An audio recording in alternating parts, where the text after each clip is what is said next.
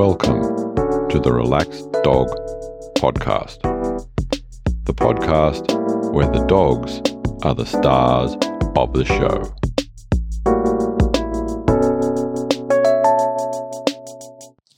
Welcome to episode 32 of the Relaxed Dog Podcast, sponsored by therelaxeddog.com. Thank you for listening. I am your host, Robert Ober, and I hope that you and your dog are well.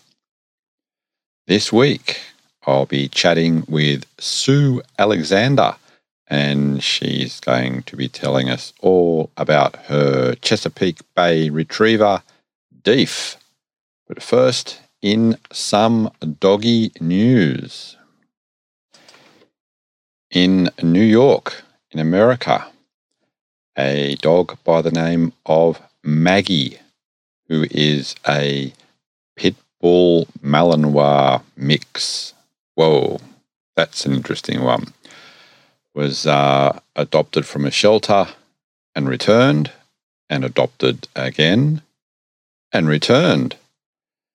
Things weren't looking that well for her until the Southern Tier Police Canine Association found her, trained her, and Maggie is now the newest member of the Owego Police Department in New York.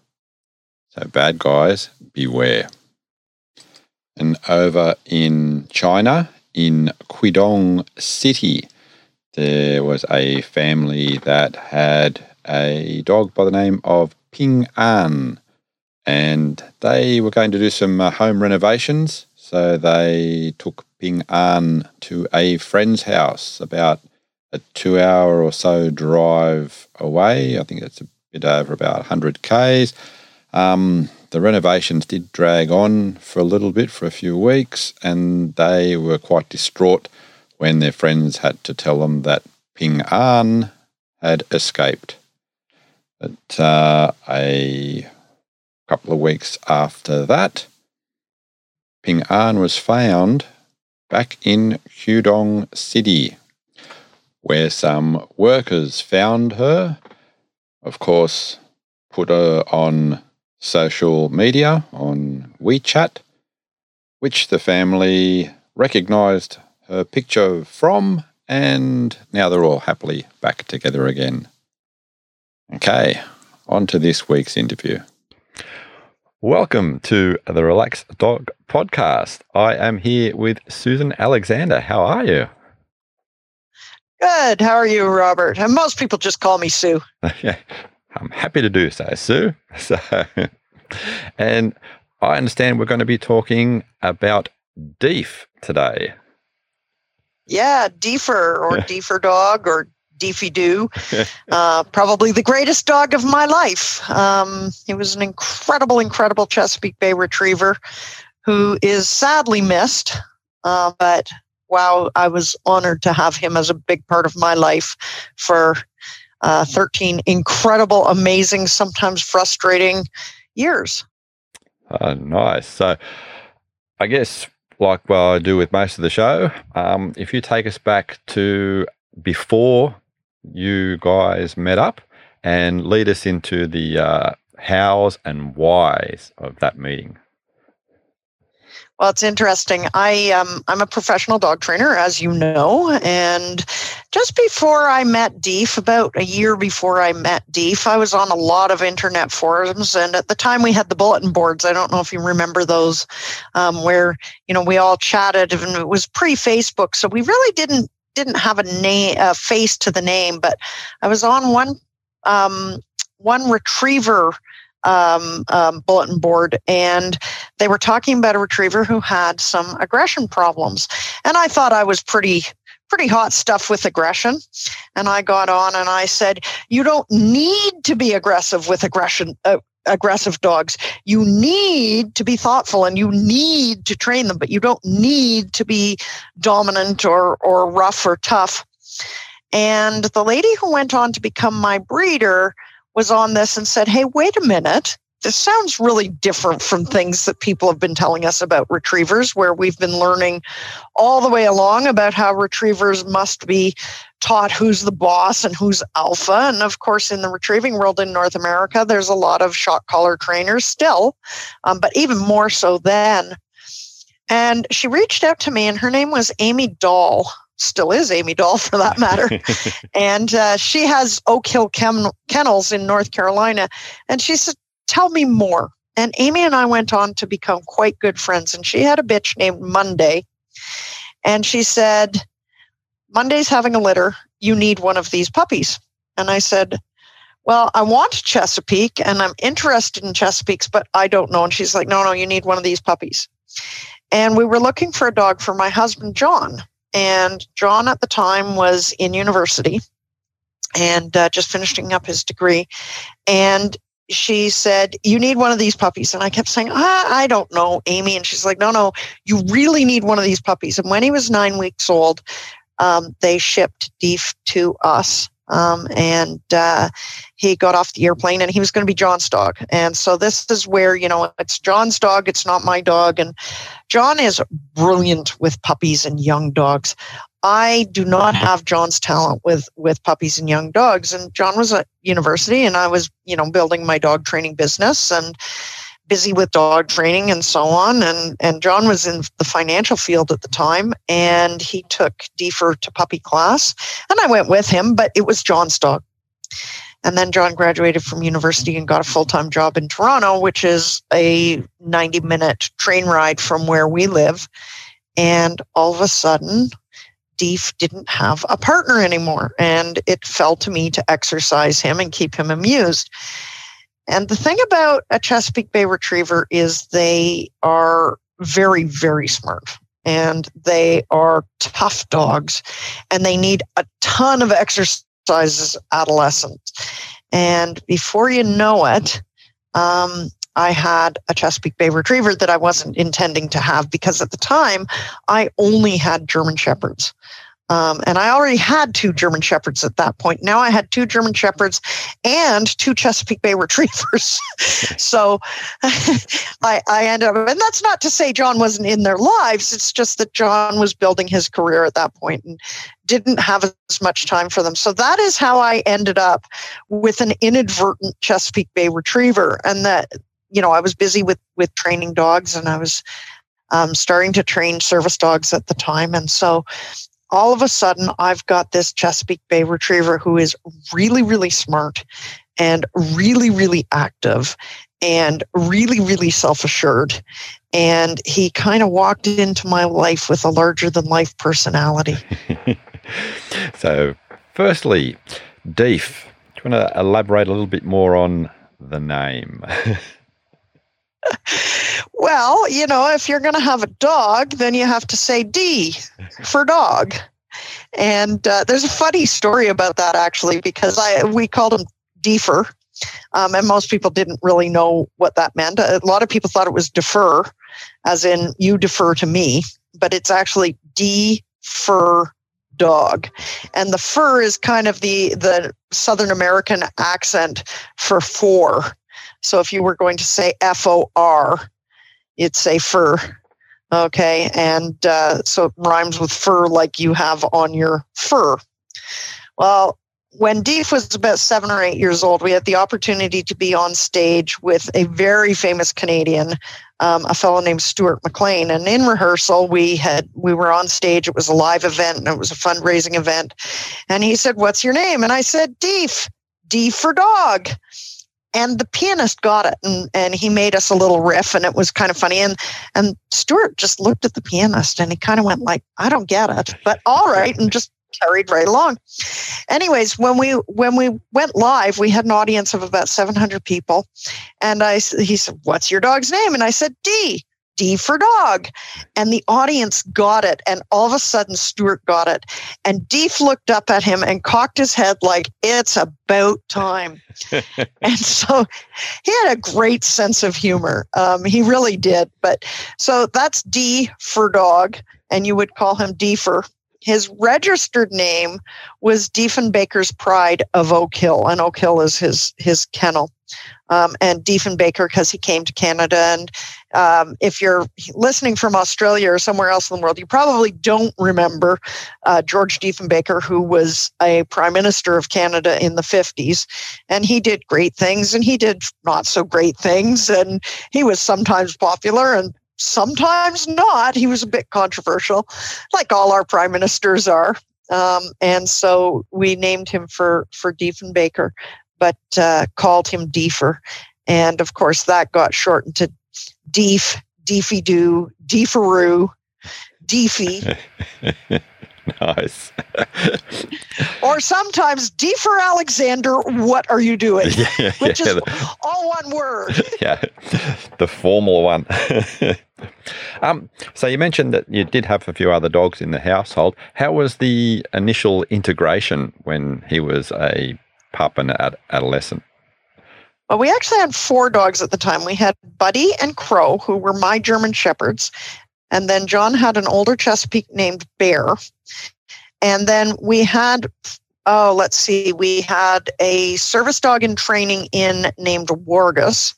And we had another service dog in training named Phoenix.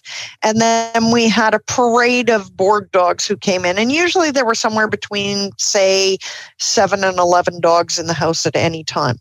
But I have a very funny picture of Deef the morning after he arrived home, and we introduced him to Bear, and the look on Bear's face, he was the older Chesapeake, he was about maybe 11 or 12 at the time, was, "You're not keeping that, are you? Seriously, do not even think about bringing that. You brought that into the house." And he was not impressed.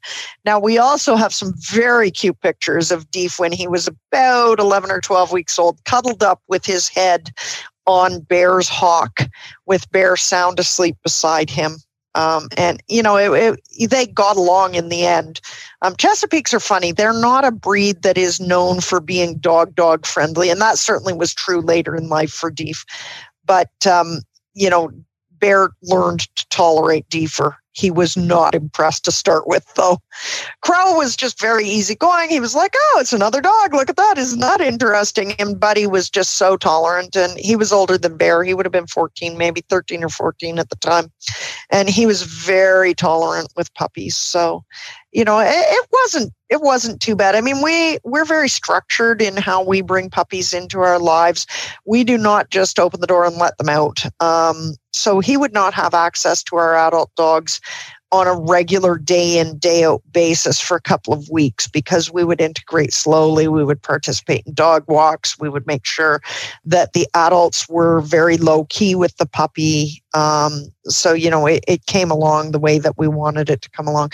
But being a professional trainer and having up to 11 dogs in the house, you can't just open the door and hope for the best. Mm-hmm. Very, very wise. Thank you. Okay. You know what they say about wisdom? Yeah. Wisdom is the product of experience. Yeah. Experience is the product of mistakes.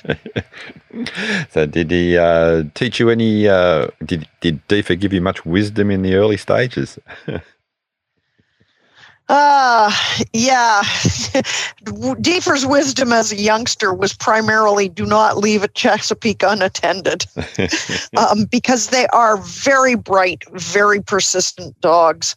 And when he wanted something, he would work very hard to get it. And I remember one time when he was about 7 months old, I was working the other dogs on the driveway, and I had left him loose in the house with a bunch of other dogs, and he'd finally had it. So he decided he was going to jump through a plate glass window. Whoa. And he did. And he degloved one of his legs and did an enormous amount of skin damage to the other leg. And the wisdom on that is, if you are going to have multiple dogs in your lives, have a rock solid drop so that you can get every single dog to lie down and stay for as long as they need to. And I teach all my dogs a relaxed 1 hour down stay. So all of my dogs who were older than about 8 months all had a 1 hour down stay. Deef, I just asked all the dogs to down. And I did have at the time probably 9 or 10 dogs, maybe 11 dogs in the house. And I dropped every one of them, and there was glass everywhere. And fortunately, I had a friend with me. She had her dog there. She came in and wet down some towels and wrapped his legs up in towels while I carefully escorted each of the other dogs around the glass to their crates, crated every single dog we had, and then rushed him off to the veterinarians. But one of the pieces of wisdom is if you have multiple dogs, you need control behaviors and you need them fast. And wow, did we ever miss a bullet there? Because although we had one dog who had serious, serious injuries, we did not have 11 dogs with cut up feet because I was able to drop them. And when I work with families with multiple dogs, that's one of the things that always baffles me is that you need breaks. If you don't have breaks, and I have people who say to me, oh, well, you know, we can send them to Matt. Well, that's great until you've got something dangerous like, you know, antifreeze or glass or medication spilled on the floor. You want to be able to drop every dog in place exactly where they are. You know, so he had lots of wisdom for me as a youngster, but most of it was cautionary tales. Did he suffer any long-term effects from that episode? No, his Chesapeake, we stitched him up and 8 weeks later he was running around like nothing had ever happened. He'd never, ever jumped through another plate glass window.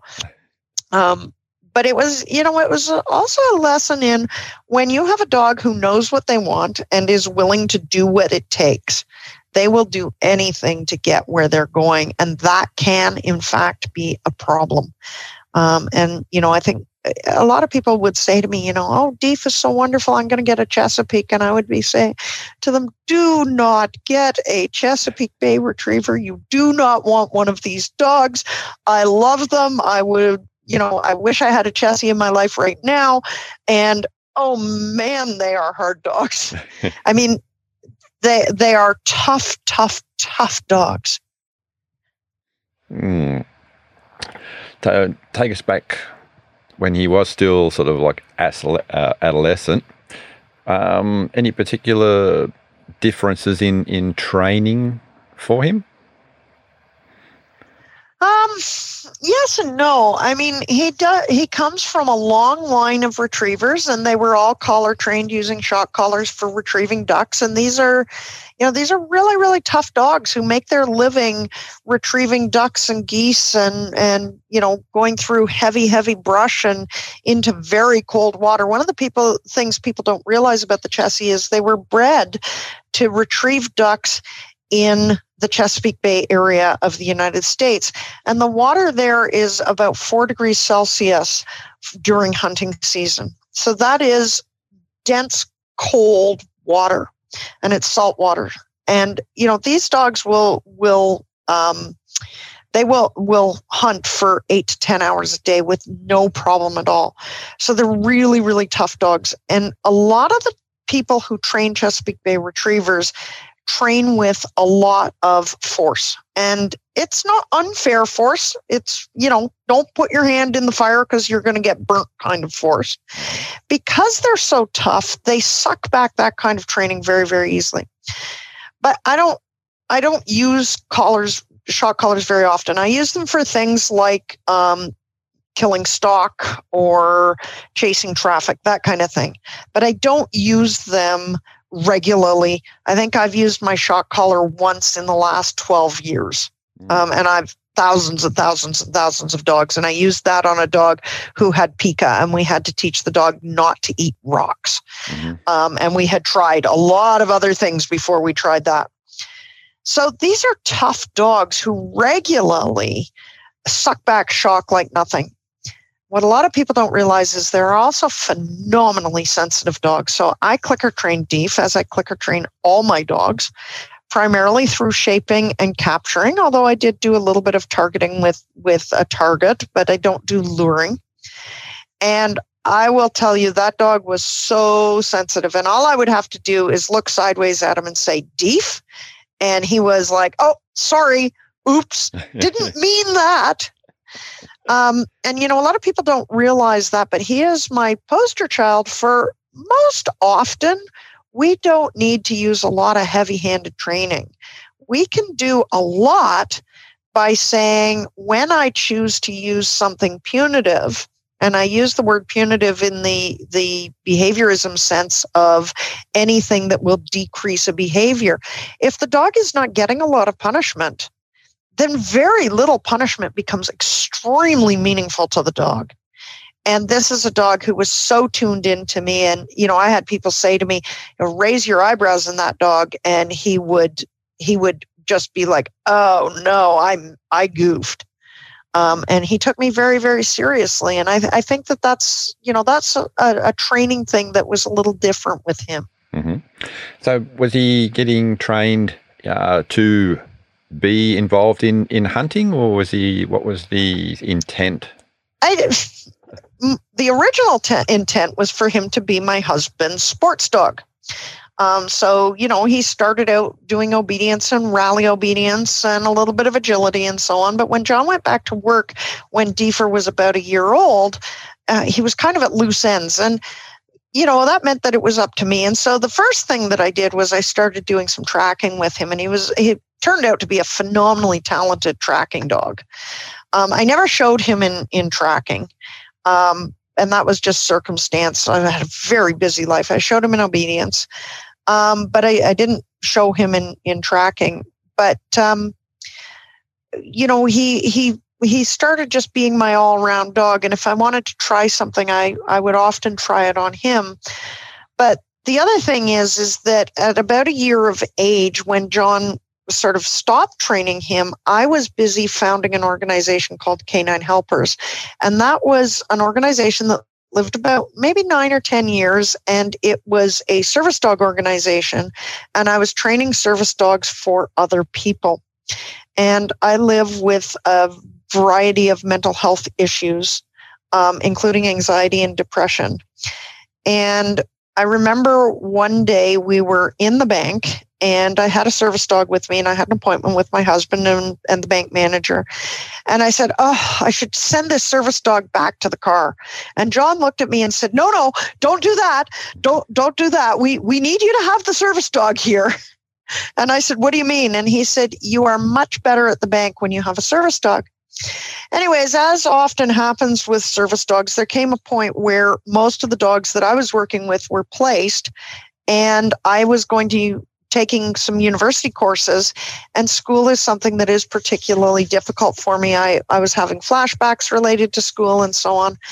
And I needed a dog to take me to school, and Deef was available. And so I started taking Deef with me to school as a service dog in training.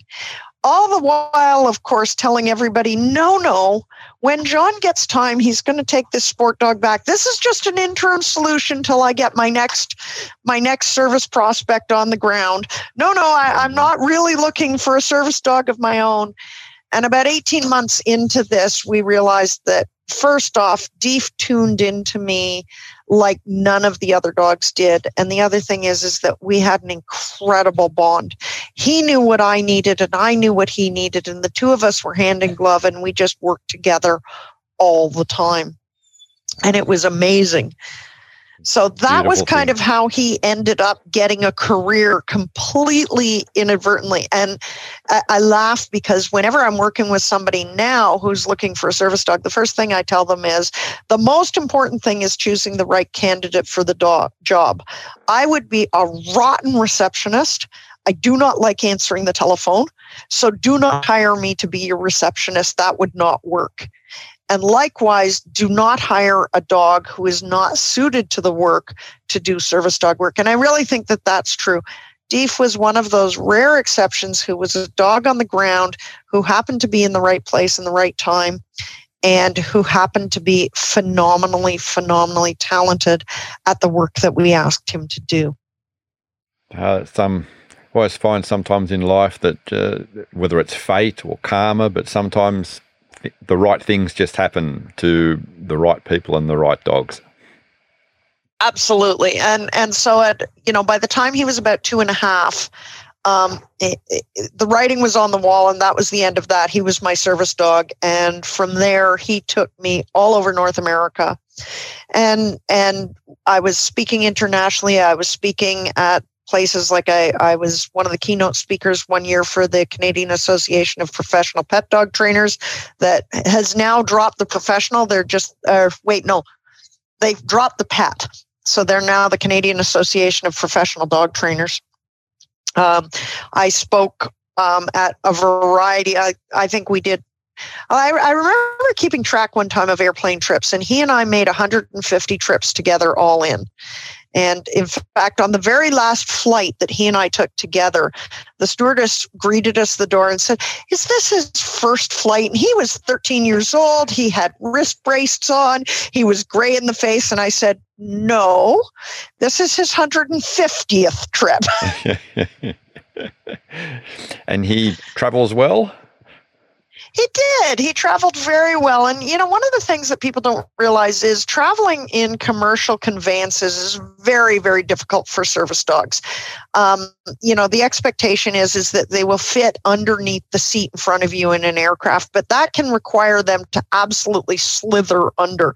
And he wore a full vest pack, which meant sometimes I had to take his vest pack off to fit him underneath the seat. Wow. And that could sometimes create problems. I remember one steward saying to me, he has to wear his vest under the seat. And I'm like, if he does that, he'll get stuck. And we had a huge argument about him being vested or not vested that ended up with her supervisor coming along and looking at her and saying, "Don't be ridiculous. He has to fit under the seat, and he'll get stuck under there if he wears his vest."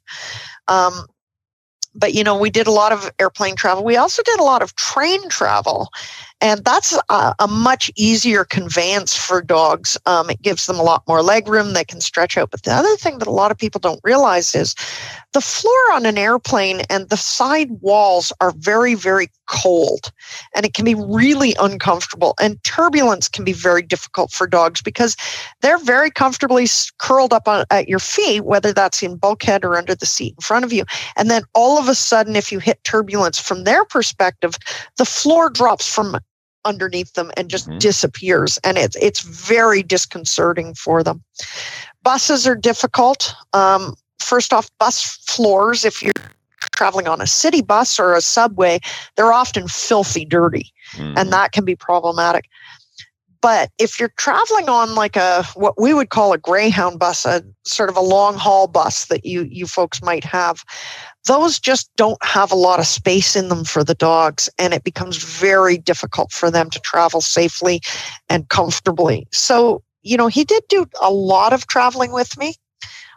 He made it possible for me to have a speaking career, which was really wonderful. And that went on until, I think we'd been partnered for about 7.5 or 8 years when I fell off a horse. And this is going back about 9 years ago now. And I got a traumatic brain injury, and that decreased the amount of public speaking I was able to do enormously. But at that time, his job shifted. Instead of doing mostly psychiatric support, what he did was he shifted to being able to do things like I couldn't bend over without falling over.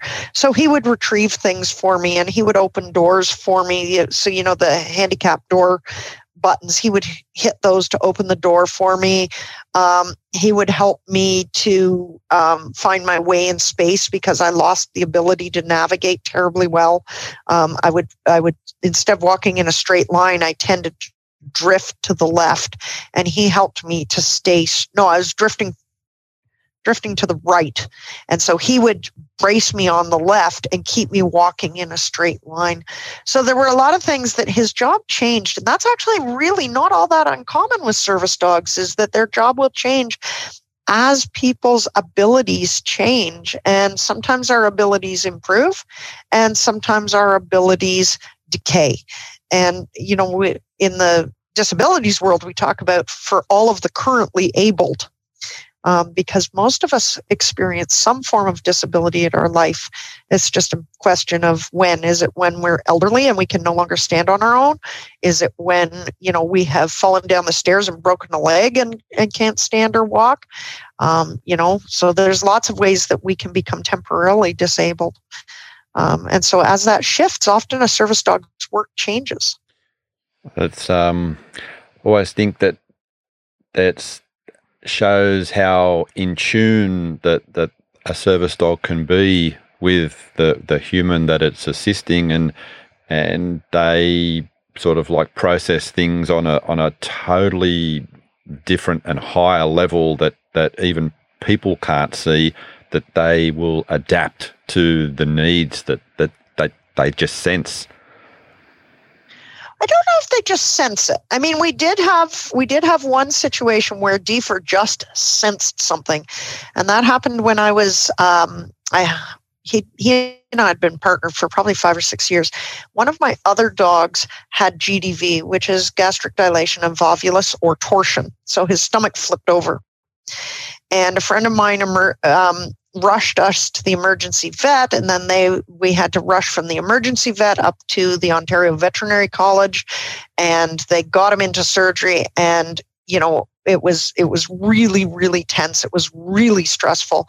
And they told me at the desk, the surgeon said to me, "Sue, that's a 50-50 chance whether he'll pull through. I think I can help him out, but it's a 50-50 chance." And I was, of course, devastated, terribly upset. This was one of my sport dogs. He was my first protection dog, so I was doing protection training with him.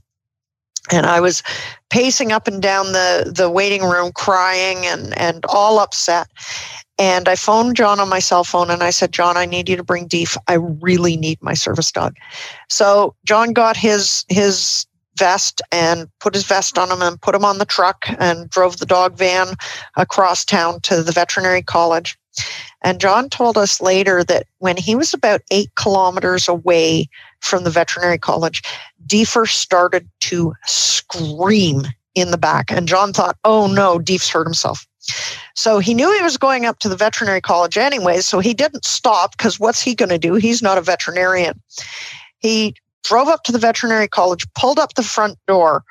He opened up the side door of the dog van, and Deef was throwing himself against the crate door. And John opened up the crate door, grabbed his leash. Thank goodness he did, because Deef dragged him across the parking lot, up the stairs, and started to throw himself against the door. I opened the door, and Deef jumped up, and he pushed me to the ground. And all 4 feet on my chest, pushed me to the ground. I got up, he pushed me down again.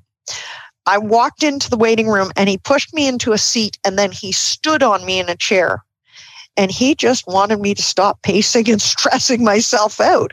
And, you know, he was about 8 kilometers away when he started to scream. And we have talked about this. How did he know? So, you know, there are times when things were just spooky, where he made it up on his own. And that's really, really important. But I would say that the other important thing to understand is when you live with long-term disability, the name of the game is something called accommodation. So if you think about, you know, if you are particularly short and you need to go to the grocery store, you could carry a stool with you and put it in your grocery cart. And when you need to pick something off the top shelf, you can pull your stool out and accommodate your height so that you can reach that top shelf, right? And that's a really great way of accommodating not being tall enough to get what you want. Well, when you live with a disability, everything is accommodation. So for me, one of the things that I couldn't do because of my disability had to do with grocery shopping, and that was walking down an aisle where I would have repeated visual stimuli, and that could trigger a flashback in me. And it was fascinating to me, because it wasn't until I worked with an occupational therapist that she pointed this out. But the way that I accommodated that without really thinking about it is I would start to have a flashback, I would get worried about it, and I had taught Deef to take me to the front door of the store. So when I started having a flashback, I would say, "Oh, Deef, I need to go outside, take me out." And Deef would take me to the front door. Well, it didn't take too long for Deef to start going, "Oh, wait a minute. You're going to have a flashback. I know you're going to have a flashback, because in a minute, you're going to tell me to go, no. Okay, we're still not sure how dogs know this. We have some thoughts, and one of the thoughts is that we think that they are able to smell biochemically a change in us as we approach that state of either a panic attack or a flashback or something like that. And the dog dog smells the cue, and then you give them the cue, hey, I know what's going to happen. Yeah, I've heard that from several different sources, that they sense the change in body chemistry through various emotional states that we go through. And, you know, one of the cool thing is we don't have research yet, so we're still kind of guessing. Yeah. It could be the gait changed. It could be that my muscular tension changed. Mm-hmm. It could be that he was able to hear my heart rate and my heart rate was elevated. We don't know. It's a mystery. We know how to train it. You can train it very, very easily. So if you have a panic attack and you take medication to alleviate the panic attack, then all you do is you take your medication, cue a behavior, reward the behavior. And the dog will pretty soon start cueing you to take your medication. And that was something that Deefer learned to do very, very easily. So he was able to tell me when I needed to take medication to alleviate panic, to alleviate migraines. So he had a number of alerts, and we don't train the alert, we train the response, but the dog learns it very, very easily if they are talented at the work. And this is where you've got to have the right dog for the job. And so, you know, he was such an amazing dog, and it made a difference because what it meant was instead of being incapacitated by flashbacks, migraines, or panic attacks, then I was able to go out and do my job, and it taught me a number of things. It helped me to gain self-confidence. And one of the very, very interesting things is that by the time that he'd been done teaching me what I needed to know 9 years later, I didn't need to have a service dog. And it's been about 5 years now since I've had a panic attack. That'll be longer than that now, 6 years, maybe 6 or 7 years since I've had a panic attack. Excellent. Which is amazing because I had panic attacks that, 3 and 4 times a day that were just incapacitating me. And so I think that, the best situations with service dogs is when they facilitate the ability for the person to overcome the issues. And that is not going to be with every disability. That was with my disability. So I don't want to get anybody's hopes up that, that's going to happen with every single one. But, I think that's one of the cool things with this particular dog. Nice. That's excellent. So what would you think some of Deefa's favorite activities would be? His very, very favorite number one activity was off-leash search and rescue, where he was allowed to air scent and go and find a victim. And it actually got to be a little bit of a problem because when we did that, I would send my victim out 2 or 3 hours ahead, and they'd have a walkie-talkie, and then I would come to where we're tracking, and I'd key my mic, and the walkie-talkies make a particular kind of bloop noise, and Deef would hear it, and he'd know what he was doing, and he would go and find the victim. And that was great. He was really good at it. He really loved it. And it tied into my interests of being in the outdoors and being in the wilderness and that kind of thing. And he was really good at it. He really loved it. And that all went well until one day I was in a shopping mall, and one of the security guards keyed their mic, and it went bloop. And Deef just turned on, and he was like, I know what to do. We're going to find somebody. I don't know who we're going to find amongst the thousands of people in the shopping mall, but we're going to find them. And then I had to be like, okay, dude, let's have a little conversation here. You do not get to track in the shopping mall. And, but that was, I think, Deef's number one favorite activity. Although, I have to say he loved his job. He absolutely adored going to work in the morning. And we do things like, I remember going to an Ian Dunbar conference one time, and at the end of the day, Deef was just bored. He'd been lying under my seat in the conference all day, and he had a thing for water bottles. And so what I used to do at the end of conferences, I would take off his vest, stand in the doorway with the recycling box, and I would let him go and fetch water bottles. And I'll never forget him running up and down those aisles, getting water bottles. And the only thing was I ended up having to ask presenters, The service dog is going to clean up afterwards. Please make sure if you have not finished your water and you're leaving it under your seat, put the lid on. Because he would run with a full water bottle, trailing water from one end to the other with no problem at all. So he loved anything that involved retrieving and scent work because, of course, once you ran out of the first water bottles, you had to search for them.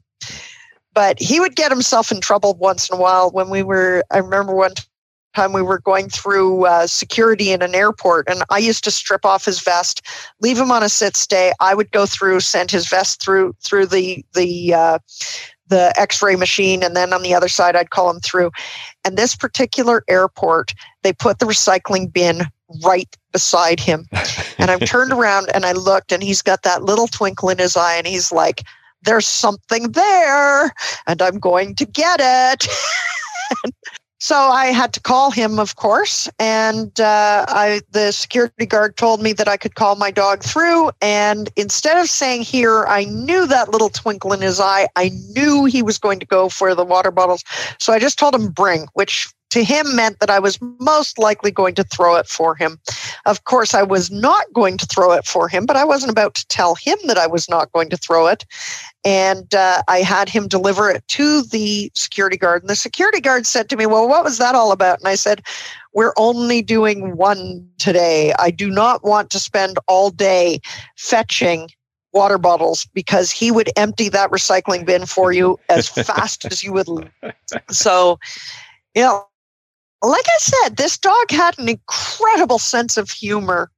And, you know, a lot of his humor happened when we traveled because his regular routine was, you know, off, and he would be able to get himself into trouble. And so with Deef, he knew things, and he knew them very, very well. And he'd try and twist them around a little bit. You know, I remember he loved... and Chesapeake Bay Retrievers are nothing if not passionate about retrieving. And there was one time I was in an airport, and we got a long delay, and they were just putting defibrillators into the airport. And so I came across the firefighters, you know, doing their defibrillators, and they said, "Well, why don't you come and try this out with our Annie," they call them, and you know, they're just a mannequin, and you can try the defibrillator out, and you can learn how to do those. And I thought that was a really good idea. On a downstay beside a table. And that table had a firefighter, and he was giving away little bears to the kids who came by. Mm-hmm. And Deef was very good. He put up with me learning how to use the defibrillator, and then he got bored. And he started making googly eyes at the firefighter who was giving out the bears. And then he would look at me and look at the firefighter and look at the bears. And then he would sit, and he'd look at me, and he'd look at the firefighter, and he'd look at the bears. And the firefighter said to me, "What's he doing?" And I said, "He's begging for a bear." And the fellow said, "Well, can he have one?" I'm like, "Oh, you bet he can have one. And you know what? It sits right next to my desk here. I've still got it." Well, the bears came in plastic. I said, "Just strip off the plastic and give him the bear." So Deef had this bear, and he then paraded it around to each of the firefighters, not to any of the traveling public, just the firefighters. He knew which ones were which. He was very observant. And he would sit in front of them and show them his bear, and he wanted them to take it and look at it. And he didn't want them to throw it. He wanted it back.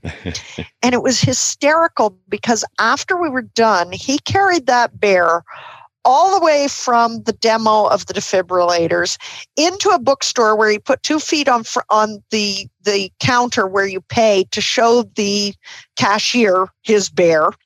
And then he took it with us all the way down to where the waiting room was to go on the airplane, showed it to the woman who was checking us in.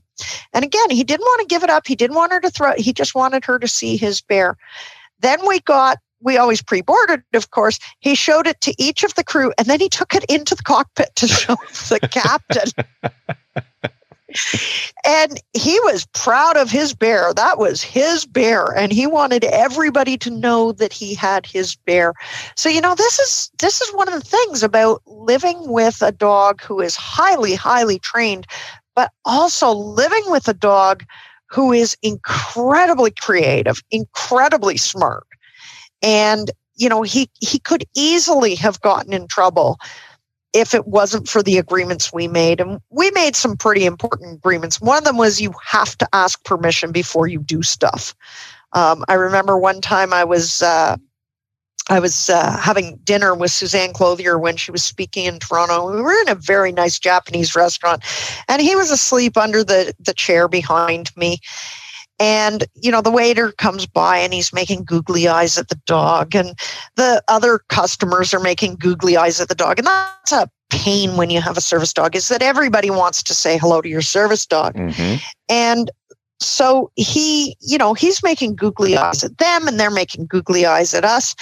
And about an hour into dinner, he stood up, turned around and looked at me and looked at the other diners. And what he was saying is, you know, I'm bored. And I would really like to go and greet the other diners now. And it was amazing that, you know, he could have gotten himself into so much trouble, because if it wasn't for the agreement, you must ask permission first, that's a dog who would have just taken off and gone and wrecked havoc all over the restaurant. But he was, you know, he was willing to ask permission. And that gave me the opportunity to say, not right now. I didn't want to say no, and I arranged for him to say hello to people later, but to say not now was a really important thing for that dog, because if I hadn't, then he would have been just doing his own thing. And, you know, it was really amazing because he had an incredible memory too. Suzanne Clothier came and spoke at my dog training facility. We had her in for a weekend conference to do a 2-day seminar. And I brought Deef in, and he saw Suzanne and he recognized her. But he also recognized, because he'd seen me speaking and been at many conferences where lots of people had spoken, that she was busy. So we were just off to the side and he lay down. And then when she saw him, he sat right up and looked straight at her. And Suzanne is a gem. Suzanne is an incredible, incredible animal person. And she excused herself from the seminar and she said, excuse me, I have to say hello to my friend. And I told Deef, go say hi to Suzanne. He ran across the stage, did his happy puppy dance and wiggle, wiggle, wiggle, and leaned into her. And then once they were done greeting, he came back and went right back to work. But again, this is a dog who understood the convention of not now, soon, later, ask first. Don't just put your finger in the pudding. You've got to wait your turn in line.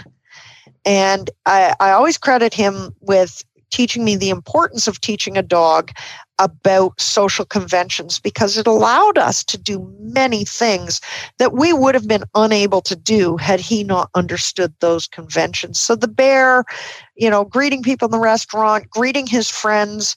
He always knew where we were when we landed. He knew who was supposed to pick us up, and he would pick them out in a crowd.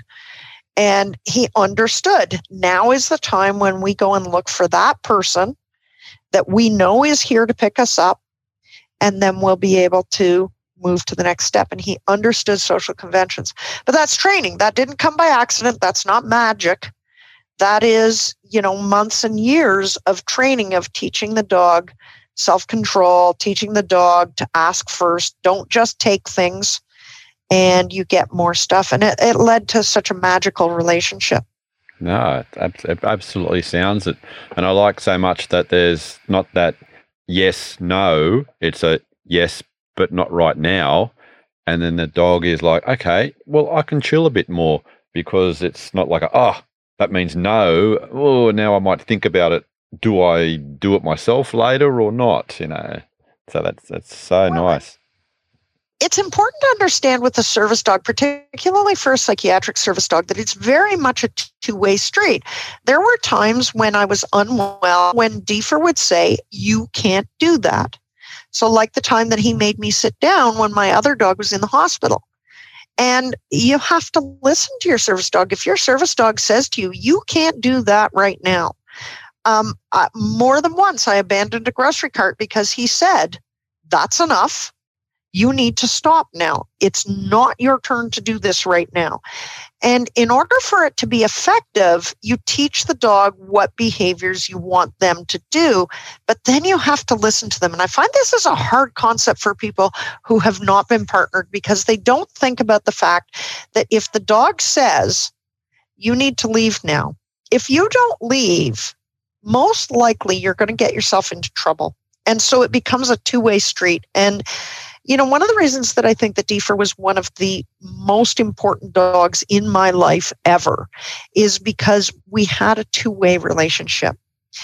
And he taught me so much about the importance of having that two-way relationship. It's not just I'm in charge of the dog and the dog must do as I say. It's a mutual thing where sometimes I would say to him, okay, you know what? We've got to find our gate and I need your help to get me there.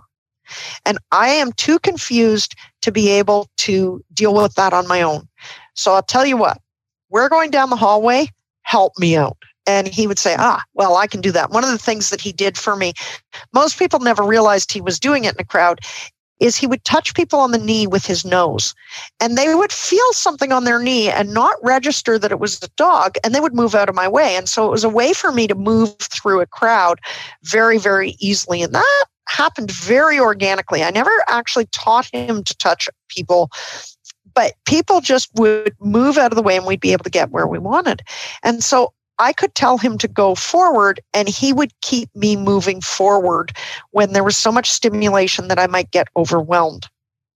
And what that did over time was it allowed me to learn to cope with high stimulation situations, but it got me to where I needed to go. But at the same time, I couldn't then suddenly say, oh, well, you know what? I don't want to walk in a straight line now. My dog said you have to walk in a straight line, so I have to walk in a straight line. And I have to follow the service dog because he's doing what he's been trained to do. And it becomes a very important two-way street. Just want to go back a little bit to some of the tracking activities. So can you remember some of the more interesting, say, tracking runs on sort of like terrain and distance? When I was first training him, it was by gosh and by golly. I didn't know what I was doing. I will be the first to admit I did not have any clue about what I was doing. And I had him on a long line and my tracking partner had gone, probably 1.5 kilometers away. And he was ground tracking. He wasn't free tracking at the time. And we did this 1.5 kilometers at a dead run. But Deefer dragged me straight down the hill through a hemlock forest. And I had scars on my arms that lasted for about 8 years because he dragged me through a hemlock swamp and just skinned all the skin off of my forearms. But, you know, he used his tracking skills in interesting situations.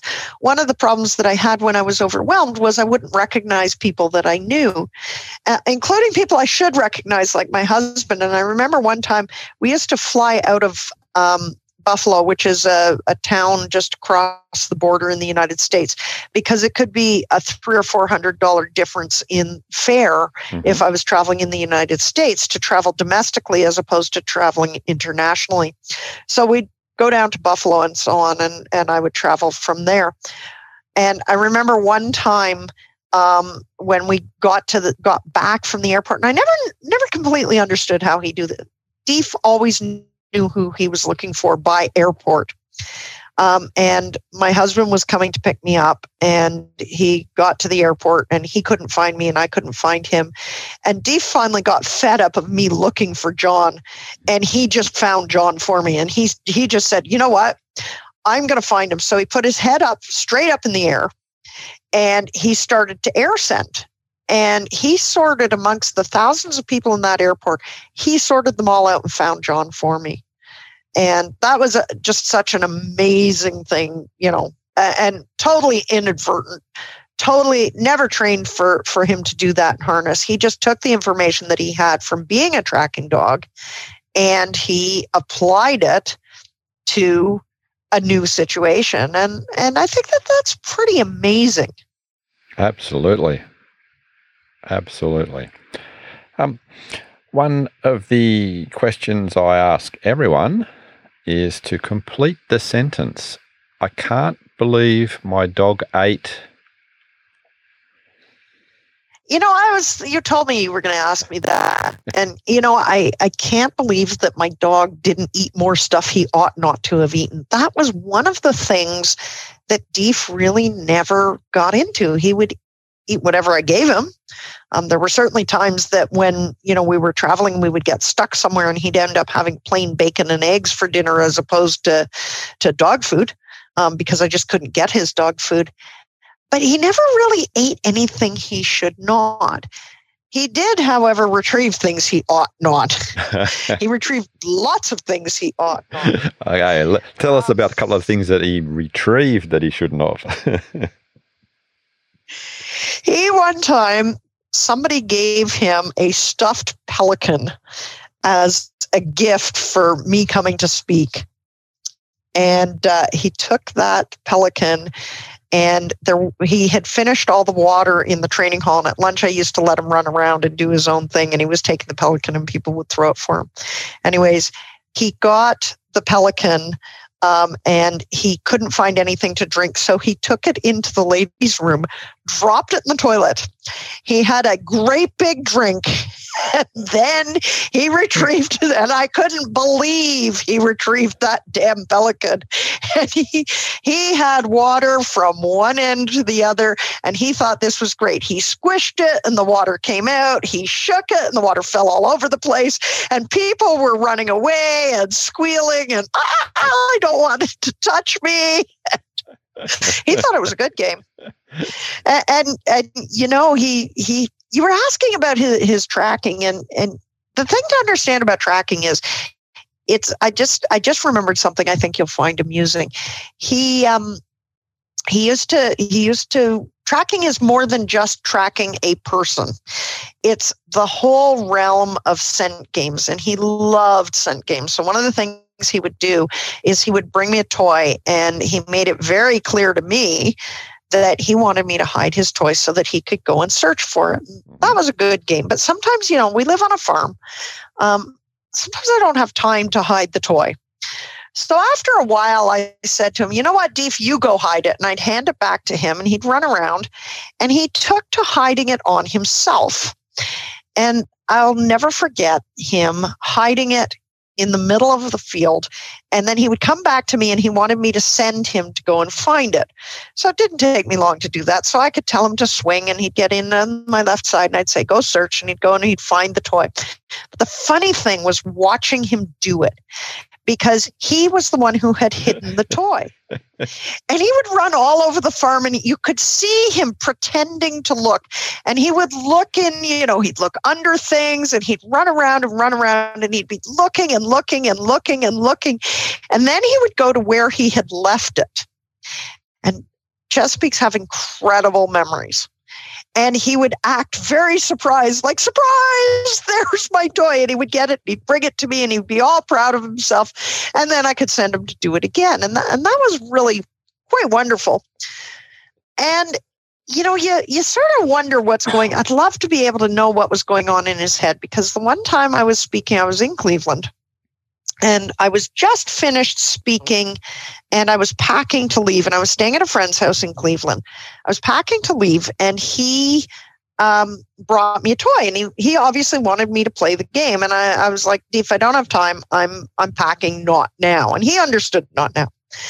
So he buggered off, and I figured he was just doing his thing and hiding it somewhere. And he came back without it, and I tried to send him, and he wouldn't go. And I'm like, I don't get it. What's going on here? And so I tried to send him 3 or 4 times. He wouldn't go. So I went out in the hallway, and there's the toy. And I walked up to it, and I pointed it out. I'm like, look, Deef, here it is. And he got all the happy dance, but he wouldn't pick it up. And I picked it up, and then it's bouncing, and he's happy, and he's happy, and he's happy. So I gave it back to him, and I went back to my packing. He comes to me a little while later and he doesn't have it. And I tried to send him and he wouldn't go and he wouldn't go and he wouldn't go and he wouldn't go. So I went out and it wasn't in the hallway. So I went down the hallway and I looked and it was in one of the other bedrooms. And when I found it, he danced the happy cat. I am very certain that he was trying to teach me to search. Yeah, I was just thinking that. And now, all of the cognitive, I've talked to some people who study cognition, and they say that is beyond what dogs are able to do. And I have always wondered if that is actually beyond what dogs are able to do. What the heck was Deef doing? Because he was absolutely clear that he was hiding it. And I was coming to get it. And I've had cognitive scientists telling me, you are anthropomorphizing his intent. You are putting meaning where there isn't. But the one thing I'm going to tell you is when you are partnered that strongly with a service dog, when you are that connected, when they tell you to do something, you figure it out. And I am convinced he wanted me to learn how to search. It was just my turn. He did it one other time here on the farm. And those were the only two times, and it was in the last couple of years of his life. So I would say he would have been 10 or 11 the first time. And it was just maybe 6 months before he died the second time. And I have often wondered if he could have talked, what he would have explained to me as to what was going on. What did he really want? Very, very interesting to think about. Oh, it is. It is. So you mentioned you've been on the farm. Were there any other species he liked interacting with? Typical Chesapeake Bay Retriever. He had dogs that he liked. He liked the female dogs on our farm. He had an absolute death match with one of our other male dogs, and that was really, really hard to juggle living with him, with a dog, and the two of them had it in for each other. We never neutered him for a whole lot of reasons, but we had another intact male, and they got into it over a bitch in heat one time, and so the two of them had it in for each other. We had horses on the farm, and he would go out and see the horses and so on, but I wouldn't say he was particularly bonded to the horses, and we also had chickens, and he didn't care. A couple of places he stayed, we had cats, and he was okay with the cats, but I wouldn't say he was particularly savvy about cats. I gotta say, his thing was me and John. I mean, we were his people, and then he had a circle of friends that he felt were really important people in his life. So Suzanne Clothier was one, a number of my clients, my tracking partner. Those were people that he felt very strongly about, and he was very clear that those were his friends. And when we went to see those people, I had a client in New York City that he just adored. And when we went to New York, he knew who she was, and he knew where her house was, and he knew her husband. And he was just really, really clear about, those are my friends. As to other species, I don't think that he particularly cared. Apart from the bear that you mentioned, did he have any other favorite toys or items? He had a rotation of favorite items. I have a little round ball with feet on it that fit in my pocket. It's just a little round squeaky ball that I always took with me when I was traveling, because one of the things when you're traveling is it's very hard to carry food across international borders. So I had to carry something I could use as a reinforcer, and I would often use that. So he particularly liked that.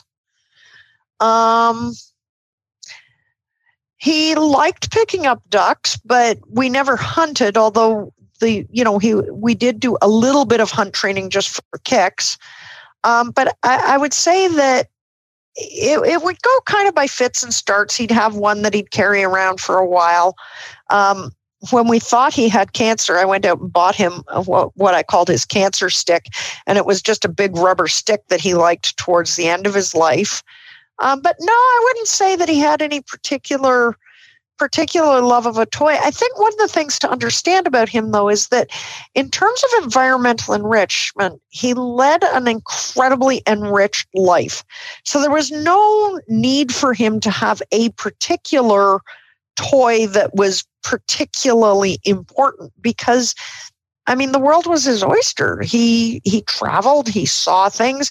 He got to pick up a much wider variety of items because when I was first head injured, I had him doing a lot of retrieving for me. So he was picking up things like tin cans and, bags and his leash and my car keys and, so he had so many things that he had to pick up. I'm not sure that it was a special opportunity for him to pick up any particular item. Oh, nice. I mean, and with that much enrichment, absolutely. We just touched that you thought that he might have had cancer. How was he, I mean, health-wise, and were there any dramas? In general, I mean, apart from having nearly taken off the skin off of one of his legs at 7 months old, in general, he was very, very healthy. At about 11 and a half, I threw the frisbee for him one night. He leaped up to catch it, and as he leaped, he screamed, and when he came down, he wouldn't put any weight on his right hind. So we rushed him off to the emergency room, and they radiographed him, and on X-ray it showed that it looked like the head of his femur, so the top of his leg bone and back, it looked all cauliflower-like. And for a little while there, we thought that he had something called osteosarcoma. It turned out he didn't, but I had about 2 or 3 very, very bad days where I thought I was going to lose him imminently. Osteosarcoma is a terrible disease because there's not much they can do for it. It usually results in a high amputation, but this was a hind leg and there was some involvement of his pelvis. In the end, what we think happened was that he had severe osteoarthritis in his right hind. And it's unusual that a dog would have that in just one hip. His other hip was fine. And he, what we think happened was, in osteoarthritis, the bone grows and you get spicules or kind of spikes off of the joint. And we think what happened was one of the spicules broke off and then got lodged in the joint and then eventually dislodged on its own. However, from that time forward, his career was very, very limited. He must have been, just trying to think how old he was. I think he might have been closer to 12, maybe even 12 and a half. It's so hard to remember kind of the timeline of these things.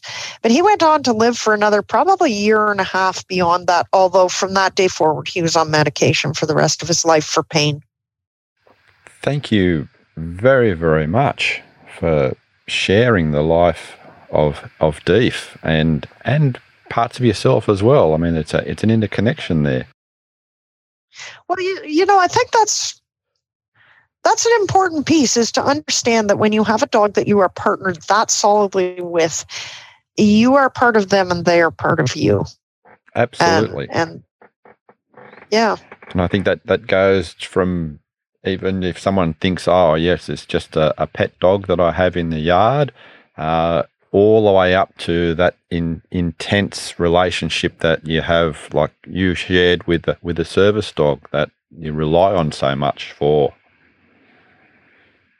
And, that's one of the things that I miss. I sometimes think I might go back to doing some service dog training.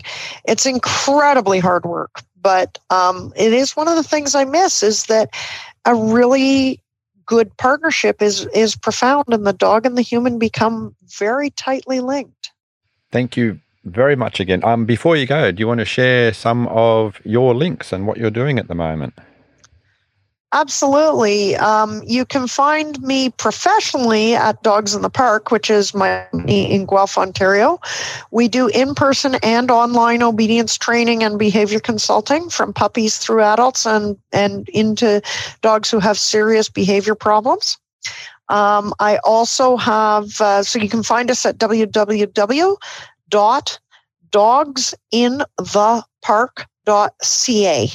So we are a CA, not a com. CA for Canada. I'm also doing some professional development stuff. So one of the things that I am very, very involved with is Losing Lulu. I'm the founder of Losing Lulu, and that is, of course, the online Facebook group for people who have lost dogs due to behavioral euthanasia. So if your dog has passed away because of a behavior problem, and other pets too, but it's primarily dogs, although we've had llamas and cats and rabbits, and my horse died of a behavior problem. So there are those things. My partner on Losing Lulu, Trish McMillan, and I are doing courses on how to talk to your clients about behavioral euthanasia. We also have some stuff for people who are considering behavioral euthanasia. And then I also am offering private webinars, and you can get all of those through my website. And I'd love to talk to Australians. I enjoy talking to Australians. And I'm sure that all the Australians here, and in fact anyone in the world, would just love to talk to you. It's just with the passion and the wisdom that you have. It's been an absolute pleasure. It's been a lot of fun. It's kind of funny. Today I was talking to one of my friends. I'm going hunting tomorrow, and he and I were talking about sort of, what are you doing this evening? And I said, well, I'm interviewing in Australia. He says, you're not going to move, are you? And I said, no, I'm not going to move. And that's one of the fun things about the World Wide Web, is I can be in Australia today.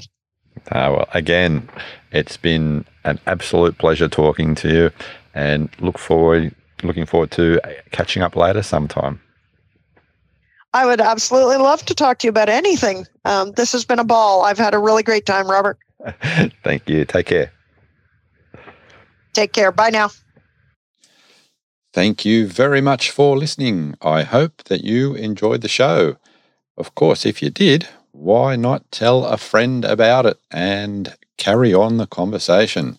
If you'd like to support the show monetary-wise, hop on to Ko-fi, that's Ko-fi, and find The Relaxed Dog.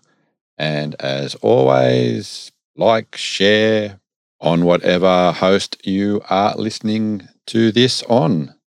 Until next week, stay safe, and remember, your dog is family.